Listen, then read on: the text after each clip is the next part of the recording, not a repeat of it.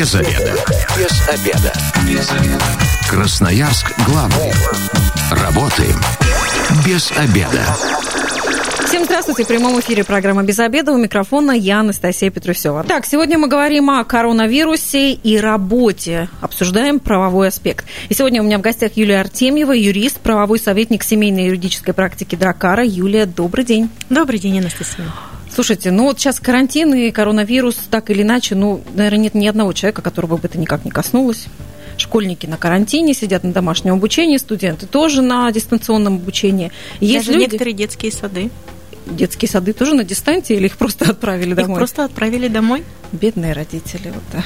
Ну что ж, э, наберем побольше воздуха. Давайте сегодня обсудим как раз момент, когда сотрудников отправляют э, так называемый home-офис.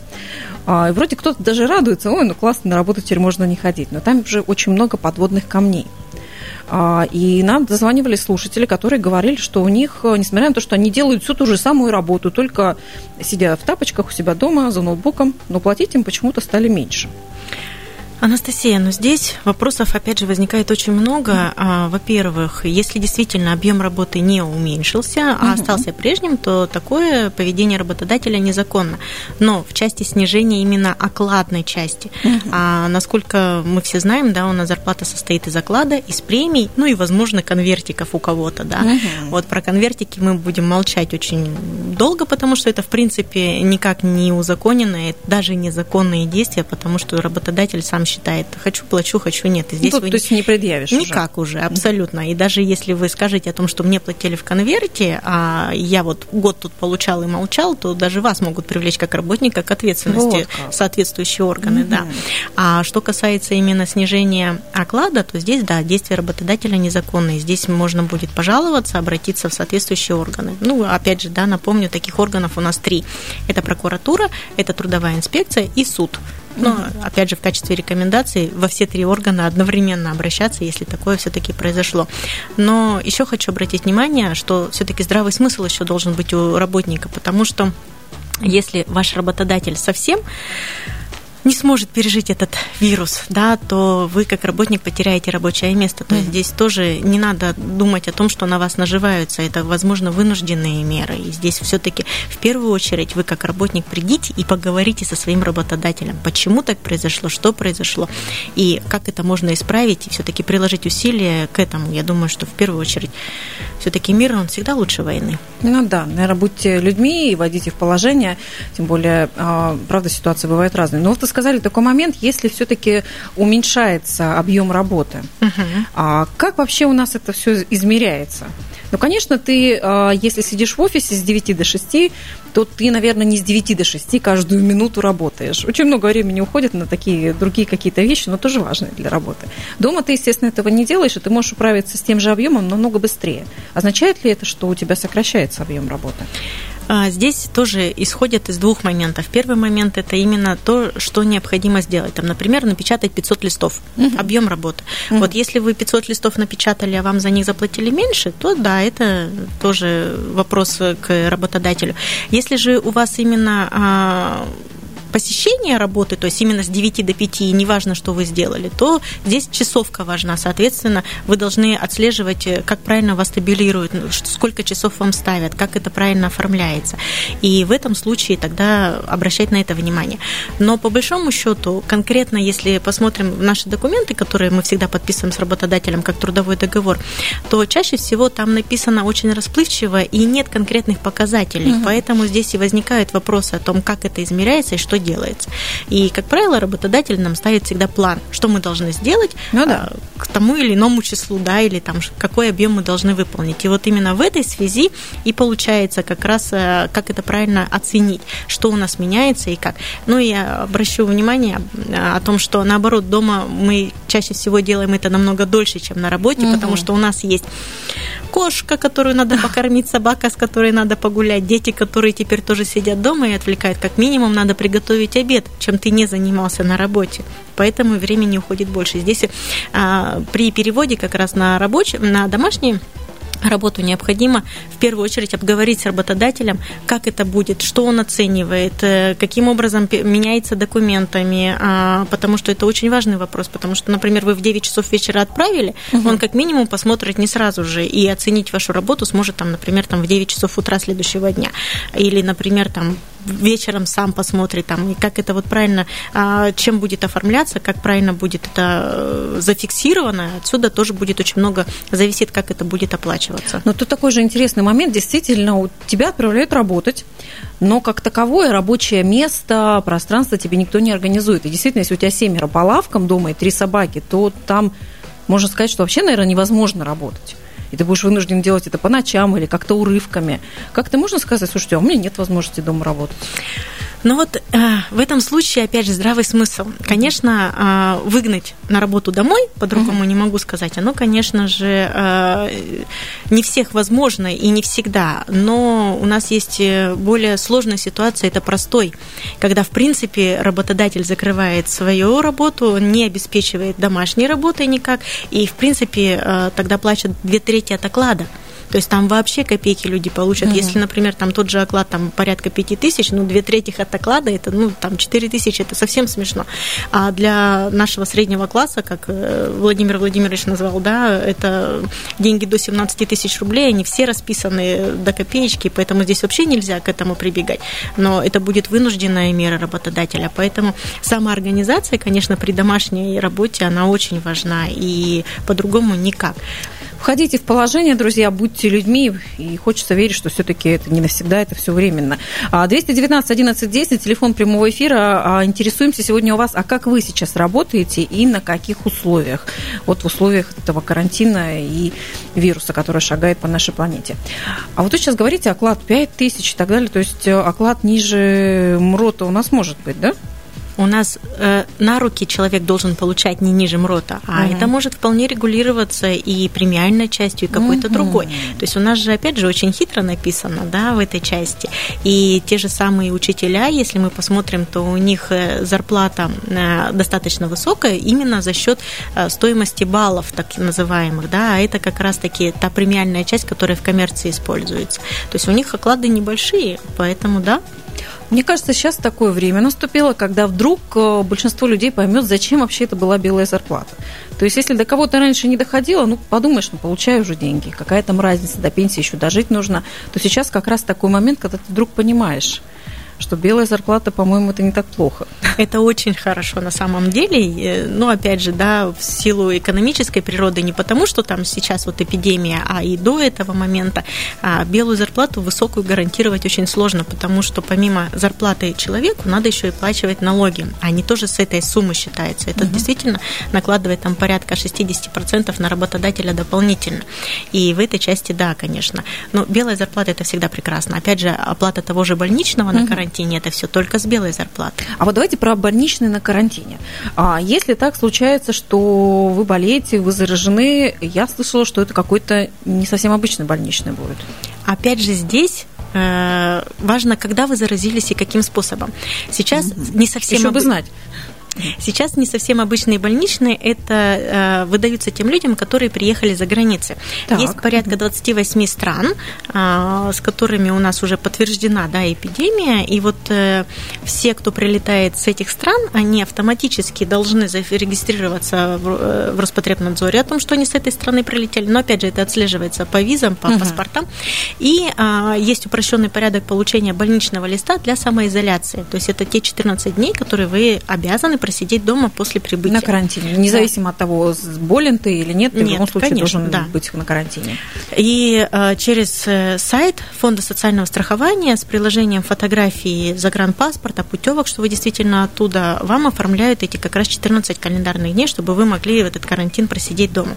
А вот и членам семьи прилетевшего, кстати, тоже это оформляется. А вот если вдруг... Mm. То есть, если мама отдохнула, где-то приехала, автоматически и папу отправляют на карантин. И, и ребенка, и да, детей. Как потенциально возможно. И папе тоже будет оплачивать? Да, конечно. Опять же, из белой зарплаты и фонд социального страхования это компенсирует, ну, для того, чтобы это не ложилось именно на только работодателя. Вот. А если вдруг вы чувствуете недомогание, то это в общем порядке обращайтесь в поликлинику, и там принимают решение, больны вы, не больны. Опять же, ваши анализы отправляют в Новосибирск на подтверждение либо опровержение. Ну и, опять же, больничные-то выдадут, но это не обязательно связано именно с эпидемией. Вы можете просто там болеть гриппом, другие какие-то заболевания. То есть, если связано как раз с этой эпидемией, то больничный считается по-другому, и там другие есть условия. Да, конечно. Если это такой тип, типовой, так скажем, больничный, то там все как, как, как, и, было как, как и было по старинке. Еще раз напомню, телефон прямого эфира двести девятнадцать одиннадцать десять. Скажите, как вы сейчас работаете и на каких условиях? Может быть, вам снизили зарплату или у вас ничего не изменилось? А вот сейчас любопытно, какие сферы, э, есть же сферы, которые не могут работников отправить на удаленку, и они просто закрываются. Вот кинотеатр, например. Да, это вынужденный простой. Это две трети от оклада. Угу. А как-то это официально оформляется или просто директор собирается и говорит, ребят, по домам? Как-то отпуск, под отпуск это все делается или вообще что? Вот здесь тоже от э, руководителя будет зависеть очень много, потому что по большому счету, если э, совсем приостанавливается работа предприятия, кинотеатры, они же совсем угу. приостанавливаются. Театры те же, да. Да. Театры, кстати, нет, потому что они открыли онлайн-записи, они делают mm-hmm. представления, но теперь нет посетителей, поэтому к театрам это не совсем относится. Mm-hmm. То есть они просто на массовые мероприятия да. закрыты, а между с собой там, ну, так. Угу. Принимают определенные меры утвержденные и как бы вполне... Ну, БИДВА же провели онлайн-концерт. Не знаю, сколько тысяч людей они там собрали. Тоже молодцы. На карантин не ушли. Вот. И здесь а, зависит как раз от работодателя. Если а, действительно принимается решение о том, что это простой, а, кинотеатр – это все-таки сфера развлечения. А вот завод, который не может угу. не работать, вот здесь вот, да, с, в этом случае более страшно, да, я бы так сказала. Потому что принимают решение о том, что это простой, здесь даже не Не надо спрашивать работников о их желании, это только руководители принимают такие решения и, соответственно, оформляют приказом соответствующим о том, что с сегодняшнего дня на предприятии простой. Бухгалтерии дают распоряжение о расчете две трети от оклада и всех благополучно отправляют. Если же коммерческий сектор, там все-таки более или менее стараются сохранить, потому что прибыль нужна всем даже на две трети оклада, все равно надо откуда-то работодателю брать деньги. Да. И здесь вот минимально хотя бы, но людей стараются сохранить и работу, и стараются все-таки и, ну, как бы и оплату этой работы тоже сохранить в этой части. То есть две трети оклада без всяких премий, без всяких да. вот этих начислений. Оклады, как вы уже сказали, не очень большие. А как же быть, когда у людей ипотека, куча кредитов, обязательств, еще как-то гречкой нужно запастись? А что вообще, может быть, какие-то сейчас рекомендации прямо здесь и сейчас дадите? Здесь и сейчас рекомендация только одна. Во-первых, старайтесь получать белую зарплату. А во-вторых, представили уже эту эпидемию как форс-мажорным обстоятельствам, угу. и просто надо заявлениями обратиться в банк о том, что, пожалуйста, приостановите мне начисление процентов, угу. как минимум. То есть вот как раз вот эту отсрочку можно да, получить да. сейчас в банке, да? То есть от самого выплата кредита вас э, не освободят, не освободят, но а хотя бы от выплаты процентов вы можете себе как-то. Это, опять же, решение каждого банка. Кто-то приостанавливает полностью, кто-то дает возможности. То есть это индивидуальное решение каждого человека, и здесь оно абсолютно никак не зависит. Ну, важно то, что вы сказали, это действительно форс-мажорные обстоятельства, это не ситуация какого-то одного города, а по всей планете у нас это происходит, да, поэтому согласна. В банк можно идти смело и как-то договариваться, потому что ну, что-то нужно, нужно про, про это делать. Я напомню, телефон прямого эфира двести девятнадцать одиннадцать десять. Сегодня спрашиваем, как вы работаете и на каких условиях. Красноярск главный. Консультации по любым вопросам. Бесплатно. Без заведа. Итак, коронавирус и работа. Сегодня обсуждаем правовой аспект. У микрофона я, Анастасия Петрусёва. Напоминаю, телефон прямого эфира двести девятнадцать одиннадцать десять. Дозвонитесь нам и сообщите, как вы сейчас работаете дома или на своем прежнем рабочем месте и на каких условиях у вас все это происходит. Сегодня у меня в гостях Юлия Артемьева, юрист, правовой советник семейной юридической практики Драккара. Юлия, вот до ухода на дорожную службу мы как раз с вами обсуждали те предприятия, в которые сейчас ну, вынуждены, правда, совсем сократиться. Вот, например, на сорок пять процентов сократился пассажиропоток у наших автобусов, и там сократилось, сократились маршруты. То есть очень большое количество сейчас кондукторов, водителей вынуждены перейти домой. И им ничего за это не платится, получается. А здесь, смотря как оформили. Если это оформили как отпуск без сохранения заработной платы, да, угу. они, к сожалению, не оплачиваются. Если, опять же, оформили как вынужденный простой, а я все-таки считаю, что здесь вынужденный простой, да, он никак не связан с их основной работой, и это действительно вынужденная мера, то все-таки две трети от оклада хотя бы они должны получать. Угу. А это как-то вообще по времени э, можно сказать? То есть вот я буду без две трети оклада сидеть месяц-два, или вот месяц, а дальше уже меня должны уволить или что-то другое предложить. Какие-то ограничения вот у этих условий есть? Нет. К сожалению, нет. Mm-hmm. Вот сколько работодатель считает, насколько он ввел этот режим простой, столько и да. Опять же, это все связано с экономической ситуацией в целом, да, и поэтому, если вдруг у нас первого апреля отменят все меры безопасности и скажут, что все, у нас нет эпидемии, mm-hmm. все в России все хорошо, то с этого момента работодатель обязан тоже выйти из простоя и работать полноценно. Ну вот количество маршрутов автобусных сейчас сократили, метро у нас еще нет, может быть, там тоже были бы какие-то ограничения. Вот интересно, а с таксистами тоже как-то это все сделали? Или такси продолжают ездить? Может быть, сократили их количество? На самом деле, если мы посмотрим приказ Роспотребнадзора в этой части, то как раз-таки рекомендовали не пользоваться общественным транспортом. А такси все-таки относится к индивидуальному. И такси обязали принять дополнительные меры. Это влажные салфетки спиртовые, это обработка после каждого гостя салона, ручек, то, что так-то непосредственно касается, да, опять же, металлические детали, они обязаны это делать. Но исходя уже из опыта, да, у нас таксисты, как правило, моют машины чаще, чем обычные жители, mm-hmm. да, поэтому все-таки здесь есть принципиальные отличия. Я думаю, что такси все-таки будут работать и дальше без каких бы то ни было ограничений. Я вот не знаю, насколько сейчас вообще цены в связи с этим на такси поднялись или остаются на прежнем уровне. Даже не подскажу. Вот любопытно. двести девятнадцать одиннадцать десять, телефон прямого эфира. Может быть, сейчас нас слушают таксисты, и вы можете поделиться, как у вас сейчас работа обстоит. Обрабатываете ли вы салон автомобиля после каждого пассажира? Подняли ли вы цены? То есть, как у вас все это происходит? Вот мы сейчас заговорили про театр, и вы сказали, что для Для людей театр закрыт, а для сотрудников он продолжает, продолжает работать. работать. А если сотрудники тоже хотят уйти на карантин, говорят, боюсь я находиться в больших скоплениях, где большое скопление людей. Это небезопасно.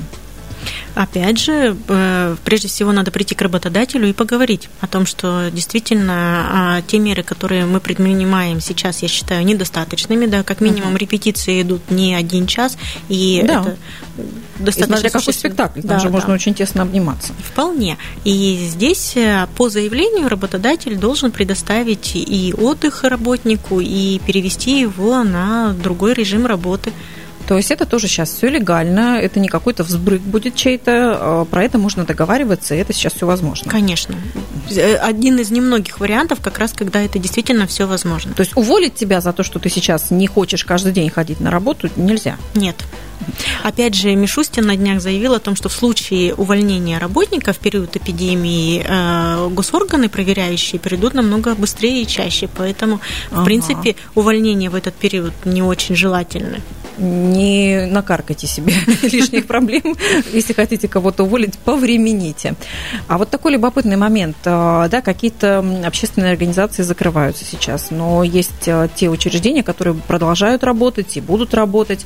Но сейчас про больницы не uh-huh. говорим, я говорю даже про, просто про супермаркеты, где такое же количество сотрудников ежедневно выходит на работу. Люди сидят на кассе, тоже через них проходит огромный поток людей. В аптеке туда тоже очень большое количество людей проходит. Там люди находятся в таком в зоне риска.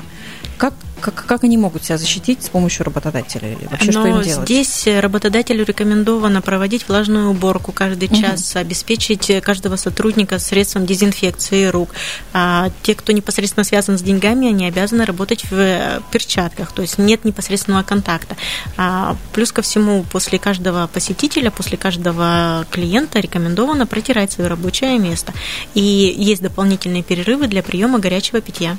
Это вот те угу. самые минимальные меры, которые сейчас работодатель... То есть перерыв на чай сейчас какой-то стал... Законным, да. Угу. То есть горячее питье сейчас это действительно там... То есть работодатель должен полностью организовать твое рабочее место так, чтобы ты э, минимизировал все риски. И чувствовал себя в безопасности. Угу. Вот, например, масок сейчас нет. И ты, по идее, как работодатель должен их предоставить всем сотрудникам. Если ты маску не даешь, сотрудник пойдет на тебя, напишет жалобу. Здесь опять объективные причины. Uh-huh. И жалоба не всегда обоснована. Да? Каждый работник тоже же должен понимать, что если работодателя оштрафуют, то это негативно сказывается на экономике в целом. Да? И нет необходимости вот это. Можно исключить контакты. Можно, да, если... сотрудник чихает, кашляет, там, как-то ограничить себя от uh-huh. общения с таким сотрудником. Но не обязательно бежать сразу в госорганы. Это, как uh-huh. бы, я считаю, крайняя мера, потому что все равно все накладывается на экономику. И здесь надо это тоже понимать. Здравый смысл-то все-таки у нас должен возобладать. А вот э, непосредственно чаще ходить мыть руки, это вполне... Uh-huh. Ну, тем более сейчас легально это разрешили. Можете пойти попить чай, помыть руки и а, протирать место. Конечно. А вот какие-то сферы услуг, маникюр, педикюр, где тоже такой очень близкий контакт людей, как-то на них тоже какие-то есть ограничения? Вот сотрудники, может быть, переживать начнут, что так близко с людьми общаются. Но у них изначально были повышенные меры, то есть они изначально тот же маникюр делают всегда в масках, не угу. потому что это коронавирус, а потому что там есть куча других заболеваний, которые передаются при тесном контакте с кожей, с другими, да, биологическими активными, да, с человеком. И поэтому здесь какие-то дополнительные меры — это только влажная уборка самого помещения. То есть все, что делают маникюры, они все специально дезинфицируются. То есть это не просто так вы пришли там и что-то сделали. То есть это было всегда так. Поэтому здесь дополнительно только влажная уборка. То есть у них уже изначально да. такие повышенные меры безопасности, поэтому... Ну... В любом случае смотрите, наблюдайте, да, чтобы Конечно. Это все было, все точно обрабатывалось. двести девятнадцать одиннадцать десять, телефон прямого эфира. Сегодня говорим о коронавирусе и работе, обсуждаем правовой аспект. Интересно, как вы сейчас работаете, на каких условиях? Снижали вам заработную плату или она осталась у вас на прежнем уровне? Юлия, так все-таки, если так вот подытожить официально и правовой, с правовой точки зрения правильным, когда будет снизить работнику заработную плату, если вдруг вы его переводите в какие-то другие условия работы? Прежде всего, прежде всего при снижении объема выработки, да, угу. то те слова, которые понятны и работнику, и работодателю. Если изменяется объем работы, если он уменьшается, то здесь будут уменьшения зарплаты вполне законно. И все-таки рекомендуем правильно оформлять те дополнительные соглашения к трудовым договорам, которые это все регламентируют. А, то есть они должны быть? Конечно, просто так отправить сейчас работника домой нельзя. То есть нужно с бумажками. Обязательно написать. С бумажками. Без бумажки мы вообще никак не в состоянии с работником общаться, и угу. это чревато всегда было, поэтому бумажки в обязательном порядке. А вот именно в этих бумажках и организация рабочего места, времени, когда работник должен, может выйти на работу, как он это правильно передает, как, что будет считаться выполненной работой, угу. а что нет. Поэтому там в любом случае письменно оформлять. А можно с работодателя попросить деньги за оплату интернета, например, если ты сидишь и онлайн работаешь? Ну, понятно же, что это все через интернет. Спорный вопрос, но я считаю, что все-таки договориться об этом можно. Но поймите, что если вам оплачивают интернет, вам могут уменьшить э, сумму зарплаты в этом случае. Короче, не наваришься вот в этой ситуации, как бы еще не потерять. Ни в коем случае. И если мы говорим о том, что кто-то наваривается, то это абсолютно проигрышная ситуация для обоих, и для работника, и для работодателя, потому что, ну, это крайние меры на самом деле. Юля, но то, что мы сейчас с вами обсуждаем, это не просто какая-то вот тема, которую мы из прошлого взяли. Я вижу перед вами вот такую огромную стопку сейчас, на которой там написано коронавирус и что там, и рекомендации для бухгалтеров. Там, по-моему, больше тридцати только страничек. Да. Это какая-то вот а, просто взяли выжимки из старых законов или что-то специально под эту ситуацию сейчас новое придумали? У нас, в принципе, всегда было, как правильно оформить на удаленку, на домашнюю работу. Угу. Всегда было очень сложно, это именно с точки зрения процедурно. А сейчас дополнительно просто как раз-таки придумали те меры безопасности. Здесь очень много сказано о том, а, про памятки работникам, да, на каждое рабочее место, о том, что протирайте руки, протирайте рабочее место и так далее. То есть именно вот больше напоминания стало сейчас. И в этих документах как раз-таки говорится о том, что мы, конечно, очень много что сделали в нашей стране, и за последние три месяца у нас очень много и законов поменялось, да, но uh-huh. тем не менее оно всегда было. Мы просто не пользовались этими, а сейчас как раз-таки понятно, насколько необходим каждый работник на каждом рабочем месте, что он делает, как много он делает, и как много пользы либо вреда он приносит, в конце концов, своим существованием. Uh-huh. Ну, если так коротко, ваши главные рекомендации сейчас уже не работникам, а работодателям? Во-первых, правильно оформлять все свои желания. А, во-вторых, все-таки разумный диалог – это всегда плюс. И в-третьих, на самом деле, а, не стремиться а, под шумок что-то сделать, потому mm-hmm. что оно всегда выявляется, и в данном случае это будет негативно сказываться на дальнейшую работу. Все-таки правильно а, поговорить с сотрудником, объяснить, что действительно вот в этой ситуации мы поступаем именно так, потому что… Ну, я действительно увольнять сотрудников не спешите, потому что они вам, скорее всего, понадобятся очень скоро, а найти тех, которые уже давно с вами работают, это очень сложно. Ну, а коли уволите быстро, ждите гостей тоже очень быстро. Ну что ж, вот на такой ноте мы закончим сегодня наш эфир. Обсуждали мы сегодня коронавирус и работу, правовой аспект, кто как сейчас работает удаленно, дома, сколько за это можно и нужно получать, и вдруг, если вам сокращают зарплату, насколько это правомерно. Сегодня помогала в этом вопросе мне разбираться Юлия Артемьева, юрист, правовой советник семейной юридической практики Драккара. Юлия, спасибо вам большое. Без обеда.